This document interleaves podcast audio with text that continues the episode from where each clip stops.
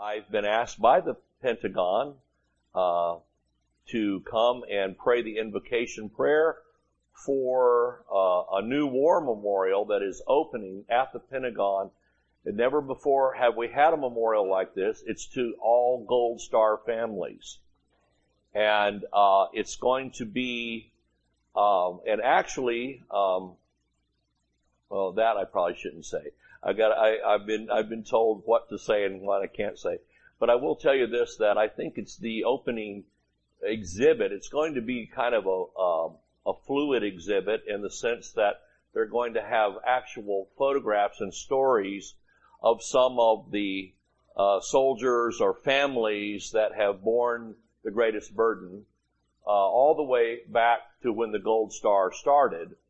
And uh, I think the opening exhibit is going to be the Sullivan family. How many remember that story of Mrs. Sullivan had uh, uh, five sons uh, in the war in World War II. Four were killed in the war before somebody brought it to the attention of the Department of Defense. And uh, you remember the story, Saving Private Ryan, the movie they made about that is about getting that last son out of, he was on the front lines and they went in and, and, and brought him home so the family wouldn't run the risk of losing all five of their sons. And, um, so, anyway, this is a, a, a, great memorial that's being raised up, and uh, and I guess it's probably finished by now. They're ready to dedicate it. So uh, anyway, they asked Jane, uh, my daughter-in-law. They said, "Isn't your father-in-law a uh, a reverend?" And she said, "Yes, he is." And they said, "Would would he like to pray our invocation for this dedication?" So interesting timing with the election and everything coming up, isn't it? And what uh, what God is doing. Um, of course, this is not a political event by any stretch, but uh, anyway, God is is is is in the works here. So I thought you would. We prayed about that this morning in the pre-service prayer. Uh, again, uh, we do invite you if uh, if you come here to the building, church. We do at 9.30 every Sunday morning. We have our pre-service prayer and it's led by Pastor Scarlett and uh, it's always powerful and and we I really believe we make progress. Amen. Teaching you this morning on uh, something the Lord laid on my heart because I realize that a lot of churches, a lot of places, uh, they don't even really have much teaching on some of these subjects. I'm teaching to, today on ministry gifts. I'm calling it Ministry Gifts 101. This is the basic course, the basic class on it. How many know that everything we do, uh, there's scripture for it? I mean, there should be scripture for it. If we're doing something in the service and there's no scripture for it, maybe we need to take a look at it. It might be traditions of men. Well, not all traditions of men are bad if they eh, ultimately bless people or bless the Lord or something like that. But you know, some, a lot of things that we do are just not all that, uh, scriptural. and, uh, sometimes church government can be unscriptural and, and, uh, certain denominations and groups, uh, they have snags. Well, how many know there's no perfect system uh, on, as long as humans are involved with it? there's going to be some problems. But there is scripture that we can at least get sort of on the right path with it. Amen. And so, um, sometimes, I'm going to say this as a disclaimer, sometimes we're reluctant to teach certain subjects because we don't want it to, to seem or, or prove to be self-serving. You know, amen. So if you teach a subject on ministry gifts, it obviously favors the pastor's office. And uh, so I'm thinking, oh man, I struggle with that kind of thing because I never want to be trying to manipulate something, manipulate submission, manipulate honor, because is it really honor? Is it really submission if it's manipulated? Uh, you end up with lip service instead of real service. Amen? So, uh, sometimes we're not as bold as we should be about certain subjects because we don't want to seem self-serving. Now some preachers just don't care. They just run over you like a steamroller, but I, have tried to avoid that attitude. Uh, treat people like they have a brain. Most people do. I have met some that you wondered about. But then they were up walking and talking, so they must have one. Um, uh, but for example, even teaching on giving, how many can see teaching on giving is a little precarious for the pastor because, you know, you don't want it to seem self-serving. Obviously, if the, if the, if the church members don't give, then the bills don't get paid. And in most cases, that includes the pastor doesn't get paid. So you can see how the pastor harping on giving, you think, wow, he just wants his pay. Oh, well, curse him for that. What a monster. Wants his pay like everybody else, you know. What a horrid thing to have in the pulpit. Somebody that wants to be paid. But, uh, you know, it's like they exempt the pastor from normal thinking, you know. And, uh, uh, so you know, sometimes we don't teach as boldly even on it as we want to. But you know what? All scripture, the Bible says, is given to us for inspiration and, and it helps us. Amen. And so, you know, the teaching on giving, I tell you, God proved, uh, and I'm not, I'm not teaching on giving, I'm teaching on ministry gifts, but I will mention it. You know, God proved, like with Elijah at the brook Cherith, where the he drank from the water and the ravens brought him flesh and bread in the morning and flesh and bread in the evening. I guess he was on his own drive through for lunch. I don't know, but, uh, at least the Lord provided two meals a day plus the water. and, uh, and this went on and on and on for, for uh, a long time. Uh, during the time of famine, God proved that without anybody else's help, He could take care of His man. Amen. Uh, but he wanted, he wants others to be uh, in on the blessing. And so he, the brook Cherith dried up and the ravens quit coming. And, and, uh, so Elijah, Elijah said, what do I do now? He said, go to Zarephath. There's a woman there that I want to bless her, but I want her to get in on this. Amen. And so he, remember the Lord, the Lord had told her, he says, there's a w- widow woman there that I have commanded already. But he still had to bring it up. She was just gonna you know, I don't know if the Lord, I don't know if that's the Lord, but, uh, but it was the Lord, wasn't it? And then Elijah had to say to her, make, you know, what you doing? She says, I'm going to make a, I'm going to make a, a, a cake for me and my son, little cake, you know, little, little cornbread or something type thing. And I'm going to have that and that's it. Probably a falafel or something. Middle Eastern pita bread, a probably a little pita bread thing. I'm going to have that, and that's it. We're going to eat that and die. And uh, and he said, "Well, go ahead and do that." But he says, "In the uh, uh, make me a cake first.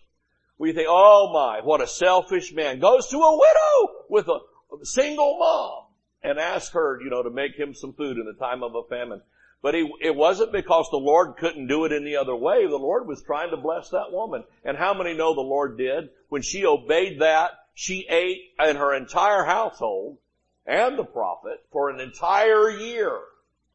So you know, you shouldn't get mad if the pastor or uh, one of the ministers gets up and talks a little bit, a little bit about tithing, a little bit about giving. Oh, all they're interested in is money. And it's like, oh, you know, that's just crazy, right? And you say, well, I went to a church once and the guy spent, you know, two hours talking about it. Well, when you look at a lot of, we don't do that, but you look at a lot of people's finances, you know, maybe we need to spend more time on it, not less.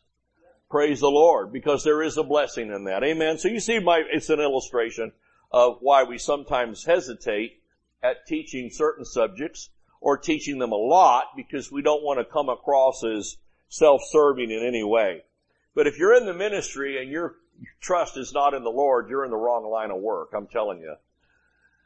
Because your brook will dry up from time to time and your raven will die on the way. So, and if you're not careful, you'll eat your raven and then you wonder what, what happened. Out of fear, you fry the raven, you know. Ephesians 4:11. We're going to plow into ministry gifts. Talk about these offices and what how they are and why they're here and why we need to submit, amen, to these offices. All of us have to. Pastor too has to submit to others in the body of Christ. Amen. That uh, are what we consider leaders in the Lord. And you say, well, it's a free country. We should vote on everything. Should be a committee. Well, that works for politics. It doesn't work. It's not, it's not the Bible. How many knows the Bible's older than, than, than 1776? How many know the Bible is older than the Declaration of Independence? And, uh, uh, you, you, you won't find that in the Word. And it's good for a country. I'm, I'm patriotic, more patriotic than you are, I guarantee you. But I'll, I'll tell you this, uh, the church is not a democracy. Uh, I heard Brother Hagin say this many times teaching on this subject. He said the church is not a democracy. Now he had no reason to teach on this self-serving because he wasn't a pastor. He didn't have a church. He didn't have people that he, you know, needed to, to have submit, you know, in that way. He just, uh, was a, I mean, he just was. He was a prophet and a teacher and most of the people that were in his ministry were payroll people. They were, they were employees who could be hired and fired.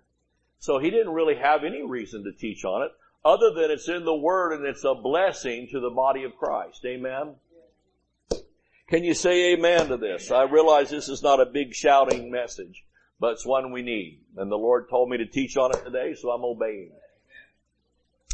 And I think a lot of folks watching by internet need to hear this too, because there's almost a feeling that's come with COVID year of, well, look, we don't really even need a local church. I, I heard some, I saw some comments on Facebook about, well, hey, we don't even need church buildings anymore. We don't even need to meet or gather. We can just watch each other on the internet and then we can, uh, we can just, uh, you know, sort of make up our own way.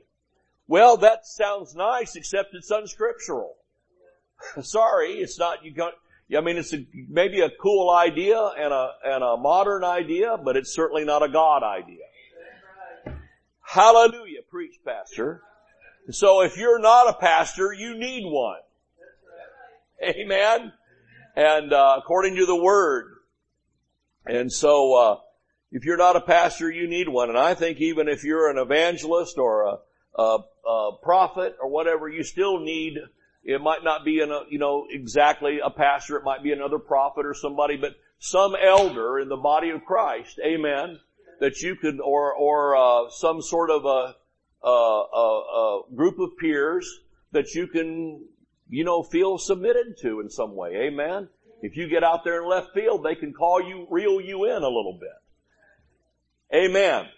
And so we, uh, and you know what? When you, when you really, when your heart's right with God as a pastor, as a leader, when your heart's right with God and, and everything's right with the Lord, with your, with you, you don't have any problem submitting to that. You want to submit to the Word. Amen. You want to submit to the things of God and to elders in the body of Christ. And they, it might, it might be somebody in your denomination or your, you know, we all have credentials, you know, from different groups. It might be folks who credentialed you. It might not be those folks necessarily. You, you respect them, you honor them, but it might be somebody else that had a great influence in your life. Amen? And, uh, I mean, I'll just tell you right now, if Brother Copeland called me, uh, and said, you're out in left field, Horton, I would pay attention to it. Because, you know, here's an elder, here's a man of God, and you say, well, do you just rubber stamp every single thing he says? Well, that's not the point. It's not the point that you agree with everything. The point is that you, you listen to the wisdom and to the care and the love that's coming forth. Amen? And uh, because it ultimately bleeds down or trickles down to the congregation, to the body of Christ. Hallelujah. I'm going to get this all said today. Well, a lot of folks think the church ought to be a committee, or they think it ought to be, uh, every decision should be discussed, everything should be voted upon. And it's like, well, maybe you should just run for dog catcher or something, if you need all that kind of bureaucratic structure. But, uh, God's not a big bureaucrat. He, uh, certainly just, he certainly has a more efficient way of getting things done. Somebody said one time that a camel is a horse designed by a committee. Because, you know, everybody got their two cents in on what they think it should look like. So you end up with, you know, these two-toed, humpy things, you know, with, with beautiful eyes and ugly lips, you know. And, uh, that'll spit at you in a heartbeat. And, uh, so, uh, you know, that's, that's a good, that's a good illustration about why everything's not a committee. And, uh, also on just the subject of, of authority and submission, just touching on that, I know that's been sometimes taken to the extreme. We're not talking about extremes today. We're talking about the Word of God. The Word of God is not extreme. The Word of God is balanced. It comes pre-balanced. Amen. Pre-approved, pre-balanced, pre-ready, meals ready to eat. Amen. MREs right from the Word. Praise God. And uh, you don't have to add anything to it or take anything away from it to balance it. The Word of God is balanced. On the, just the subject of submission and authority, which which which goes hand in hand with this teaching on ministry gifts. Um, sometimes we think, well, I'll only submit to what I agree to or agree with. But if is that really submission? You know, that's the question. Is that really submission? if you only do what you agree, what you agree with. Everything else you throw a fit or go behind the pastor's back and say all kinds of stuff and try to work your own system. If you're not careful, you're uh, competing uh, and and uh, into really an area of witchcraft. And I'm going to show that from the Word. It's rebellion. A friend of mine pastors a great church in Alabama he had he had a previous church that was really strong and he had a businessman that was giving a lot of money and helpful, you know, praise God, supporting, but it got mad at the pastor over something. You know, anybody ever heard of something like that? Somebody gets mad at the pastor. So he walked into the office and he said, I just want you to know that I could run this church as good as you, maybe better. And, uh, uh, my pastor friend said, well, I, I don't even doubt that. I'm not saying I'm the smartest guy here or whatever, but he said there's only one problem. He said what? He said, I'm the pastor and you're not. There's your problem. And he says, well, okay. And so, of course, you, if you venture out and say something like that, you're just guaranteed they're going to leave. But, uh, he said, the trouble with division, the word division means two visions. Division, in other words, it's dies, D, D-I. Um, the, the prefix on that is that it's two visions. And so, we can't have two visions. We have to have one vision in every church. Amen. Otherwise there's confusion. Brother Hagin said one time anything with two heads is a monster. And so, uh, it's a freak. It's a, it's something to go in the sideshow and a circus. So, we have leadership and clear lines of leadership in the Word of God. I believe, I mean, I, I don't really care about denominational structures and all that. I like the Word. Just stick with that.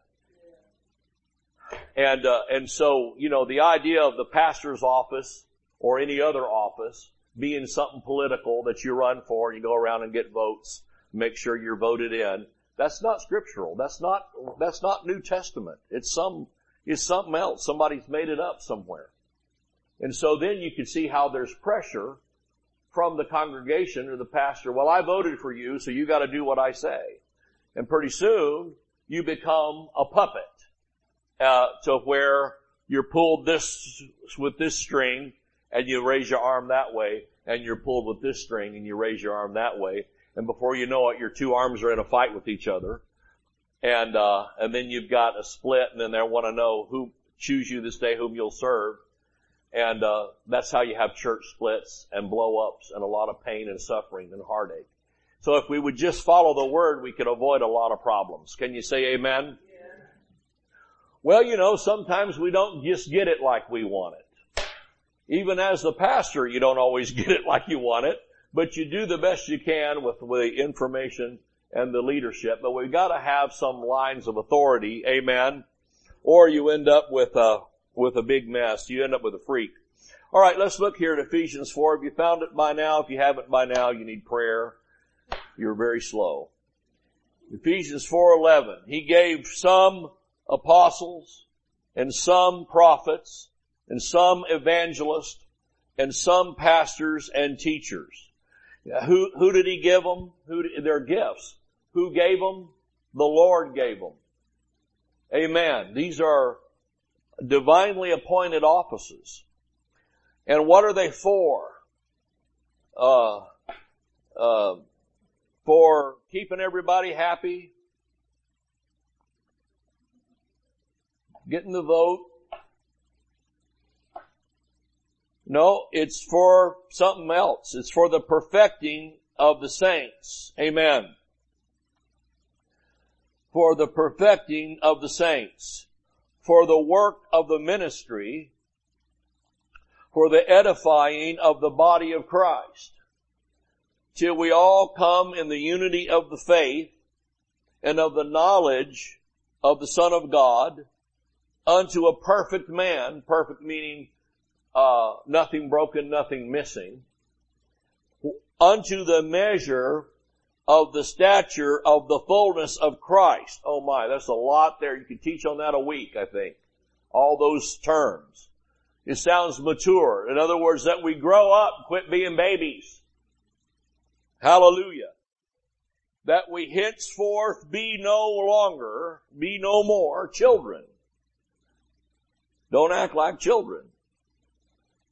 Tossed to and fro and carried about with every wind of doctrine by the sleight of men and cunning craftiness whereby they lie in wait to deceive. There are doctrines that are promoted by people who are literally trying to take advantage of you. Amen. Thank God for a Holy Ghost Bible pastor, if you have one. If you don't have one, pray that yours become one, I guess. But, uh, or that the Lord sends you one, or sends you somewhere where you can find one. I, I heard uh, Ed Dufresne say one time years ago, he said it could be life or death. What church you go to? You go to a church that believes that sickness might be from the Lord, and they'll bury you. you go to a place that, uh, you know, believes all kinds of weird things, um, you know, it could affect you. Amen? And it eventually will. Because you are what you eat. And spiritually that's true too. You are what you eat. Say, well, I just like the flowers they have in the front. You know, I've, I've heard of all kinds of reasons people go to churches. You know, the organ player is nice. Whatever it is. The reason they go. But the number one reason we should go, and it's not the number one reason, by the way, from research that people choose churches, but the number one reason they should choose a church is what's being fed from behind the pulpit. Amen? And if it's not the Word of God, then what are you eating? Reader's Digest, the Wall Street Journal, some pamphlet from the Republican Party, you know, whatever it is that you're preaching, uh, is not the Word. It might be something you agree with. It might be something pleasant. It might include daisies and lollipops. But it's not the Word of God. Amen? Preach, Pastor. But speaking the truth in love, see, it's not love to not speak the truth. The truth is the only thing that has love in it. May grow up into Him in all things, which is the head, even Christ. It'd be like if you walked out in your front of your house and your next door neighbor, maybe they have a small child and you look and that child's playing with a rattlesnake. You say, well, I didn't want to say anything. I don't want to offend anybody. Well, that's the same thing that's happening in so many churches now. The pastor's under so much pressure to keep everybody happy and to do it the way they want it done. Well, I don't like the way the singing's going. I want to put my spin on it. I don't like the way whatever is happening, I'm going to do my thing and influence and, uh, and, and manipulate. And you see, if you're not careful, or, and the preaching, then it goes to the preaching. If you're not careful, you're, you're, you're, if you're not careful, you can become a Jezebel spirit trying to, to run things from behind the scenes. And I'm telling you, it's a sin. And if you have submission issues, you're going to have to deal with them. Amen? Because you're going to keep having conflict until you just say, you know what? I might not like the way that's sounding or doing or going or whatever, but I'm going to submit to it. And, uh, and it, there's a blessing in it. Preach, pastor. We love this. Speaking the truth in love. Well, it would be love to grab that rattlesnake out of that child's hand and, and, and squash it and the kid's crying, you killed the snake. I'm a member of PETA. I don't know what to do, you know. It's like, yeah, but I didn't want you to get bit and die. May grow up into Him in all things, which is the head, even Christ. Grow up. That'd be a good title for this, isn't it? Wouldn't it? Grow up. Sometimes we need to grow up and shut up. I've had to do that. Have you ever had to do that? Have you ever had to eat, eat crow? Have you ever had to eat, you know, whatever, as they say? Yeah, sure. Eat your words. Grow up, grow up, and turn to your neighbor and say, you need to grow up. grow up into Him in all things, which is the head, even Christ. We're going to grow up into Christ. Isn't that beautiful? From whom the whole body, fitly joined together and compacted by that which every joint supplieth, according to the effectual working in the measure of every part, maketh increase of the body of Christ unto the edifying of itself in love. Sounds good to me, doesn't it you? In other words, then we all grow and we all are blessed. But what's at the top of this thing? What's at the top of this thing? It says those five offices. Amen? Remember, because the five offices are for the perfecting of the saints. Now, I'm going to speak to my seeker sensitive pastor friends. God bless you all. Peace and all that. I don't have an ear bob or a, a tattoo yet. God bless you. Um, but I will tell you the problem that I see, one of the main problems that I see with that system of ministry or that style or that flow is the refusal to recognize any other ministry gift but office of pastor. That's the only one they'll recognize. They won't recognize the evangelist. They won't recognize the prophet.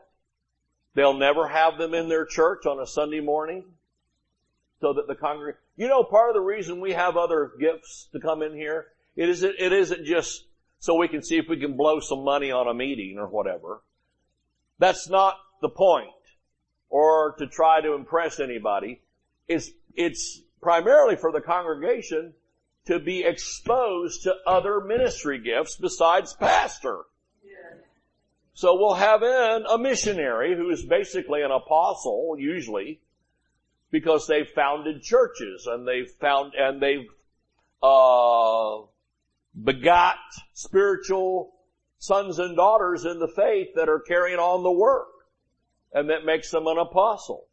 Now really, pastors Dan Reverends Dan and, and Marta Lewis are apostles. We have apostles right here in the church because they have founded churches uh, in in other countries that are still going. Amen. After how many years? You know, some of them, twenty years, and uh, and so the, we when they teach and preach, there's always going to be an impartation of the apostle's office that comes forth. Amen.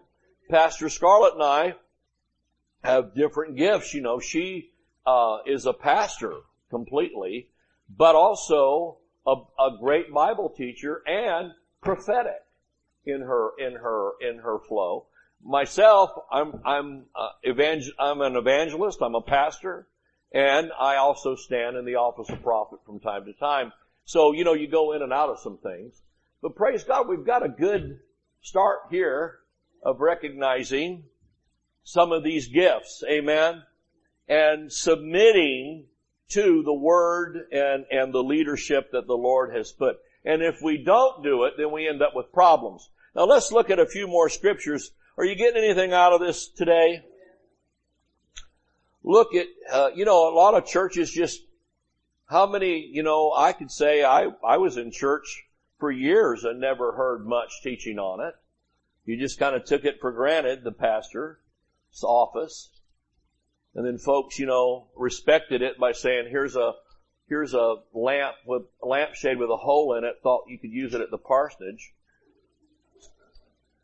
That kind of honor and respect.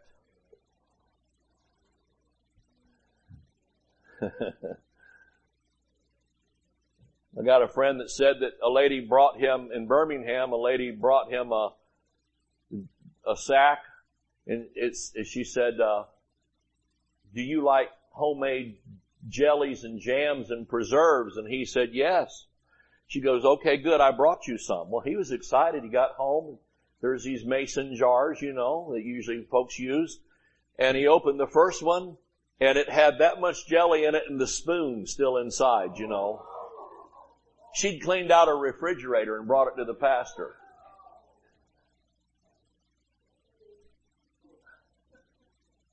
Now you see, that's just smacks of disrespect, doesn't it?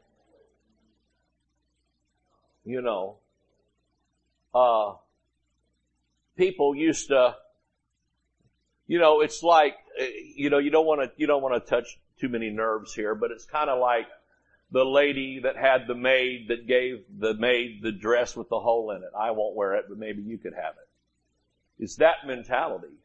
And it's, it's, it's, it's, it's so disrespectful and so horrible. And uh, I remember Brother Hagin being one of the first preachers that I'd ever heard of that put a spotlight on that stuff and condemned it and said this never should happen in the body of Christ. Amen. Well, praise God, that always gets a big shout, but you know, you, it's not just in what we say. Sometimes there's behaviors that need to be corrected. Amen? Hallelujah. Uh, Hebrews 13 verse 17. Boy, this is a strong word. How many like the apostle Paul? Alright, I don't know if you're gonna like him after hearing this word. Obey them. Ooh, ooh, ooh obey. You got that on any seeker sensitive church wall? Obey? I don't think so. Anyway. Obey them that have the rule over you and submit yourselves for they watch for your souls. Look at that. As they must give account that they may do it with joy and not with grief for that is unprofitable for you. Amen. Wow, that's a strong scripture. I, I don't think I've heard that one quoted in a while, but it's pretty good, isn't it? Now see, it says, that in other words, it's going to be with profit. It'll profit us to obey those that have rule over us. Well, we have, even as a pastor or evangelist, teacher, we have those that we consider to have the rule over us. Amen. If they ask us to, to change something, we'll change it. As to the, as to the best of our ability and following our conscience. Amen. Boy, we just in this culture, we don't like words like submission and obey and, uh,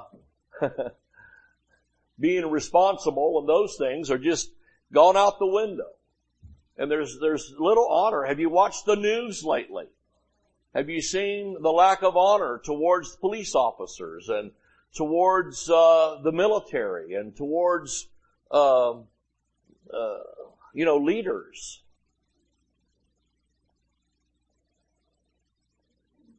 I'm not telling you how to vote or anything like that because I'm just not gonna. But I'll tell you one thing: uh, when I watched that first debate, which was just a train wreck in a tunnel,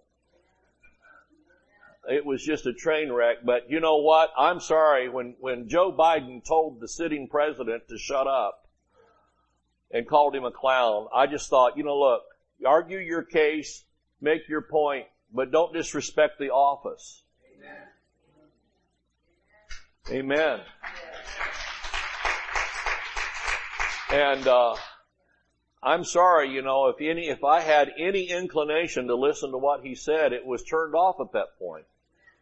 So, you know, it's the same thing when the body of Christ. Maybe you don't like something Joel Osteen said or Joseph Prince or Kenneth Copeland or Charles Stanley or whoever's preaching. Maybe you didn't like something they said. You didn't like their position. It offended you personally but we need to respect the offices in which these people stand in. It's the same with this church or any other. You might not like everything the pastor says and does. You might not like all of his attitudes or his, you know, choices of things, but you, we have to be careful that we honor the office. Amen. And, uh, and, and, uh, always, always see that office and respect that. And then those who, you talking responsibility, those of us who stand in these offices, the Bible says that we walk worthy of that office and that all of our decisions are made based on the office in which we hold and stand in. Amen? And that we walk worthy of it so that we don't bring reproach upon the office or reproach upon the body of Christ. Hallelujah. This is like a fire hydrant today, but it's pretty good. You can drink at a fire hydrant and just might blast your face off. Obey them that have the rule over you. Wow. And then submit. We've got two, two bad words there. Obey and submit. How many know that's not always fun, is it? But we do it. Amen. And do it in the Lord. And then when you do it in the Lord, joy can come with it.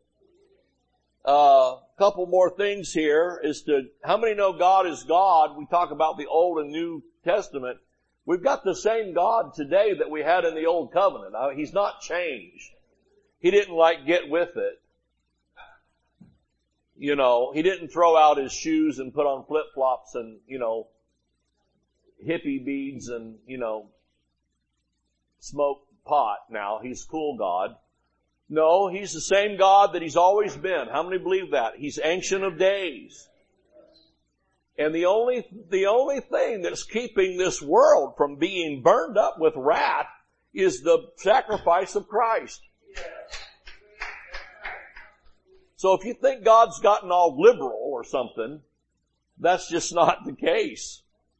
And uh, so sometimes you can see how many would like to know the personality of God and how he feels about things. Well, you can see that in, a lot in the Old Covenant. You can see his attitude towards sin. Why couldn't he just say, instead of sacrificing Jesus, why couldn't God just go, you know, we apparently made this creature with a lot of flaws. And, uh, let's just, you know, let's just skip it. But he didn't. He sacrificed because without the shedding of blood, there is no remission of sins. There's not any. That's why you can't get saved off of just deciding to do better and, you know, join the Optimist Club. It takes the blood. In fact, that whole old covenant picture, video that we have of, of, of uh, it, it, the, the portrait that's painted in the Word of what they did in uh, temple sacrifice, it said all things are cleansed that are purged by blood. And so if the high priest missed some of the instruments, uh, you know, of slaughter, uh, with the, with the blood mop, it's basically a little mop thing that they would sprinkle the blood with. If he missed it, the whole sacrifice was tainted. They had to start over. Without the shedding of blood, there is no remission of sins. Isn't that something? That's why you gotta go through the cross to get to the throne. And you can't skip that. So people say, well, you're not one of those hard-nosed, narrow-minded preachers. I've actually had people say this to my face that preaches Jesus is the only way to heaven. I said, well, let me ask you this. If Jesus is my Lord and I'm following Him, don't you think I should agree with what He said? I've asked point blank sinners that. And they go, well, that makes sense. Sure. Well, He said He was the only way. So I have no other, it's not my opinion. I guess it was up to me, I might just, you know, wink at a lot of stuff. But I'm not in charge. I'm not God. I didn't make it up. If you don't like it, take it up with Him. You can write Him at God.com. Whatever. I'm sure he's got a Facebook by now. Turn to 1 Samuel. Amen. We'll just look up there. Um, 1 Samuel, quick. 1 Samuel 15, 23. Um, remember I mentioned Jezebel, and this is her main problem. You know, you know, we got told in Pentecost that the problem with Jezebel was her lipstick and all that. Who even knows if she wore lipstick? I'm not sure it had been invented by then. But it wasn't her lipstick and her hairdo that made her a Jezebel. That made Jezebel a Jezebel. what it was, was the spirit of witchcraft and control and trying to control something that was not given to her. So it says, for rebellion is as the sin of witchcraft, and stubbornness is as iniquity and idolatry. Wow, that's pretty strong, isn't it? Because thou hast rejected the word of the Lord, he hath also rejected thee from being king. Wow, that's pretty strong think, well, yeah, but that's the old covenant, we're in the new. I know, but it shows you God's attitude towards that. Now turn to Numbers 12. Can you find Numbers? Amen. You think, well, that's just a bunch of numbers. There's good things in numbers. Amen. And we're going to read, how many is okay for a few, five more minutes to read through this? Amen. Uh, Numbers 12. Well, I think, did I get the wrong? Oh no, there I am. Praise God. Okay. So here we have a situation again of what God feels about rebellion against leadership. Now it says here, and Miriam and Aaron spake against Moses because of the Ethiopian woman whom he had married. For he had married an Ethiopian woman. they didn't like it. They didn't like who he married. They didn't like his choice. Might have been a little racism in there. Imagine that. I know that's shocking. You know that's a new thing, racism. And they said, hath the Lord indeed spoken only by, Mo-? now this is always what happens when, you know, folks get upset at a decision or get upset at the general leadership or things just aren't going the way they like it. It's always this. This is important. Hath the Lord indeed spoken only by Moses? Hath he not spoken also by us? Now I'm telling you, this is so modern, you can't imagine. Well, I don't know who the pastor thinks he is. He's not the only one that hears from God around here. I'm telling you, this is the way things can go in church life. And, uh, I want you to know, Pastor David, I hear from the Lord too. And what the Lord told me doesn't line up with what He told you. Well, this isn't anything new. This is obviously as old as dirt. and it's the same thing that happened. Offense comes with that because if uh, we won't take time today to read this, but if you look at Mark 6, where the Bible says that in his own hometown of Nazareth, Jesus could there do no mighty work because of their unbelief, but it wasn't just unbelief like a faith person struggling with healing. It was unbelief that Jesus was really anointed to be who he said he was. It's, it's a leadership problem in Nazareth, not anointing or they didn't confess enough or whatever. It was, who does he think he is? He, he's the son of a carpenter. Look at this. I mean, they're blue collar people. they might have been business owners, but they were still in the blue collar work. It was industry. You understand. Jesus is the son of a carpenter and he's being trained as an uh, apprentice carpenter. You know, in other words, he's not a, he's not an attorney. He's not, you understand what I'm saying? So you got that. Who does he think he is? And are his sisters and his folks here with us? And I don't know. And he's from Nazareth. Can anything good come out of there? I mean, look at what part of town he's from. Dear God. And we're listening to him. Who does he think he is? And the Bible says they were offended at it. It's, do you see the same spirit in this? How many can see that? It's easy to do it. It's easy to look at the humanity of leaders and go, well, they don't even know what they're doing. Look at, look at their, look at how their children turned out. Look at how something else happened. Something's off here. Look at Pastor David. He can't even lose weight. He's getting fatter I was fat before COVID, so I can't blame that. I wish I could. Blame everything on COVID, right?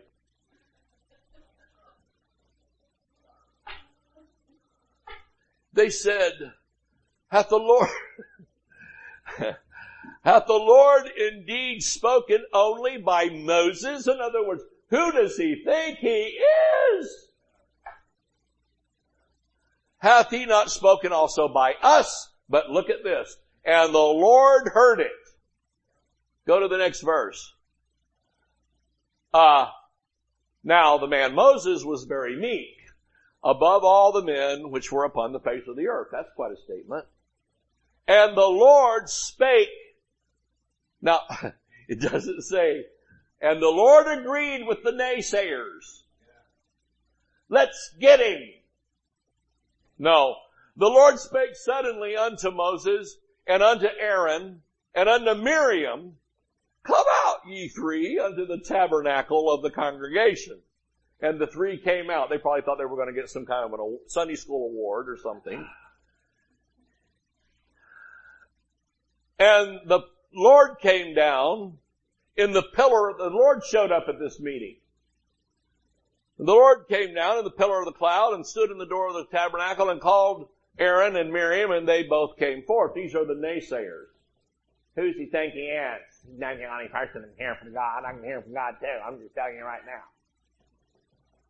He said, hear now my words. Do you think if the Lord shows up in a pillar of fire and says, listen to me, people might pay attention? If there be a prophet among you, I, the Lord, will make myself known unto him in a vision and will speak unto him in a dream. Keep reading. My servant Moses is not so who is faithful in all mine house. With him will I speak mouth to mouth. They're going, oh. Oh, oh, oh, oh, there's always that, isn't there? With him I will speak mouth to mouth even apparently, and not in dark speeches, and the similitude of the Lord shall he behold. Wherefore then were you not afraid to speak against my servant Moses? Look at that. And the anger, I'm telling you, this is the same God. The only thing that saves us from becoming crispy critters, amen, is the grace of God through Jesus Christ. But it's not, we don't have a different God that's going, eh, it doesn't matter. No, that is not the Lord. The anger, the anger of the Lord was kindled against them. Ooh, I don't want that. Do you? And he departed. And the cloud departed. Look at what happened. The cloud departed from off the tabernacle and behold, Miriam became leprous, white as snow. And Aaron looked upon Miriam and behold, she was leprous. And Aaron said unto Moses, Alas, my Lord, I beseech thee, lay not the sin upon us, wherein we have done foolishly and wherein we have sinned. All they said was they didn't like his wife. That's all they said is, what do you think about this new wife? Oh, you know, she's from Ethiopia. I don't like her. Well, I saw she looked funny to me. I don't know. We're going to receive her or not. That's all they said. Just that little snippy thing got them in this much hot water. Let her not be as one dead, of whom the flesh is half consumed when he cometh out of his mother's womb. And Moses cried unto the Lord saying, heal her now. See, there's the compassion. God is a merciful God, folks.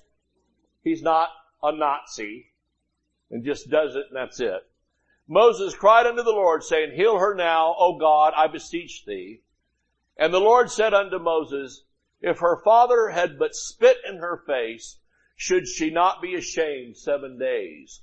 Let her be shut out from the camp seven days, and after that let her be received in again. Miriam was shut out from the camp seven days, and the people journeyed not until Miriam was brought in again. And afterward the people removed from Hazeroth and pitched in the wilderness of Paran and Paran, and they started Mount Paran Church of God. No, I'm kidding. Um, Praise God for these scriptures. They help us to see God's idea here. Thank, everybody say thank God for grace. Thank God for His mercy. Thank God that the blood of Jesus covers us and helps us. Amen. But how many can see from these scriptures God's attitude about rebellion?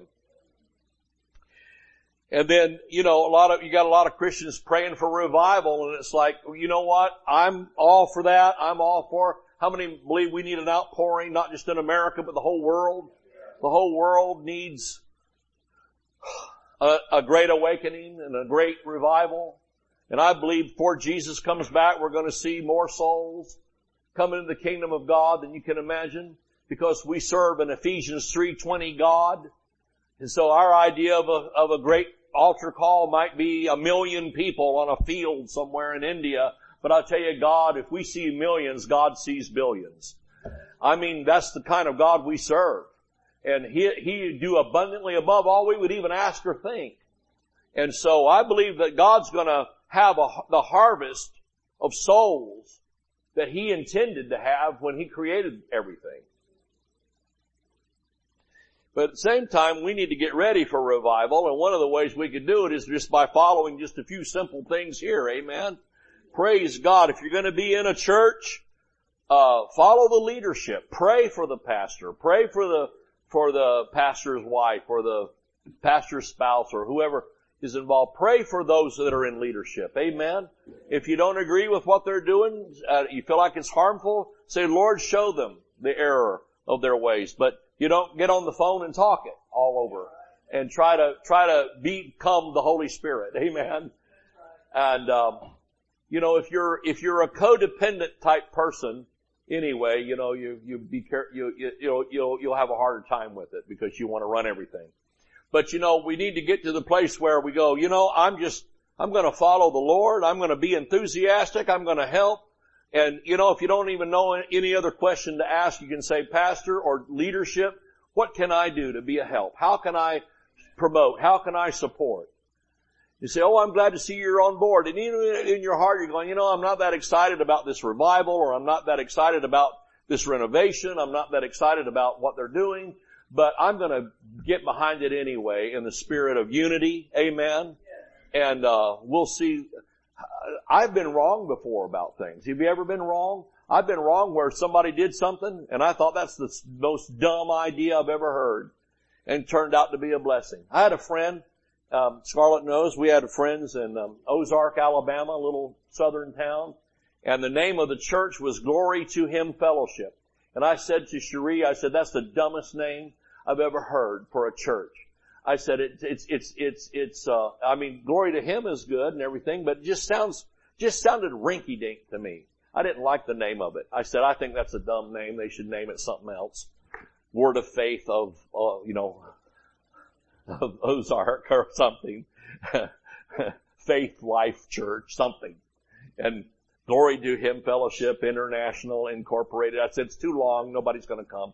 And he built a huge church there in a little town. Bigger than First Baptist. Praise God. In the South, if you're bigger than First Baptist, you're a big deal. And I'm in a little town like that. And I'm telling you what, he built a great building and a great church and they had a great revival and the greatest preachers in the world preached there. Including me. Hallelujah. Including Pastor Scarlett.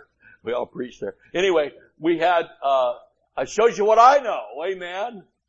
But, you know, I, when they asked me to participate in things they were doing, I got behind it. I got behind the Glory to Him Fellowship International of by the blood of Christ, blood bought, firstborn. Well, you go into the inner city and you get some names a mile long in churches.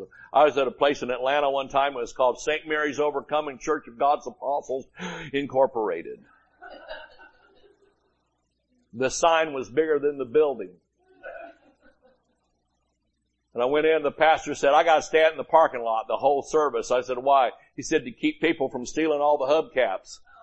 I said, well, praise God, what a neighborhood. Amen. Hallelujah.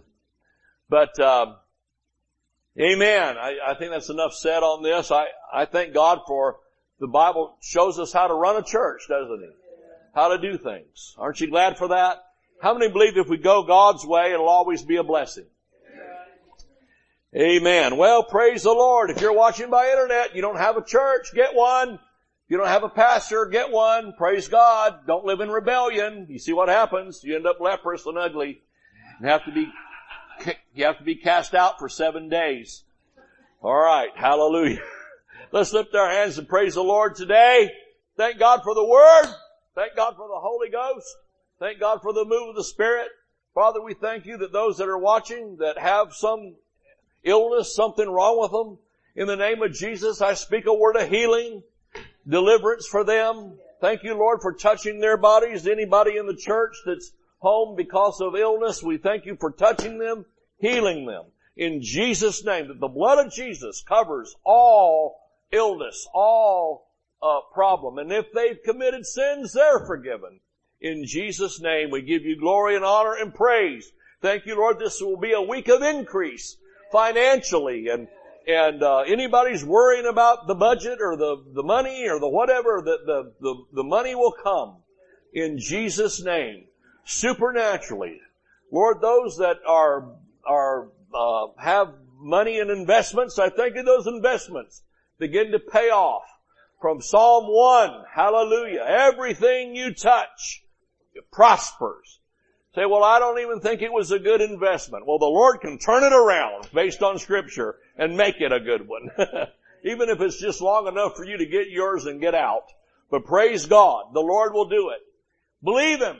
Believe Him for these things. In Jesus' name we pray.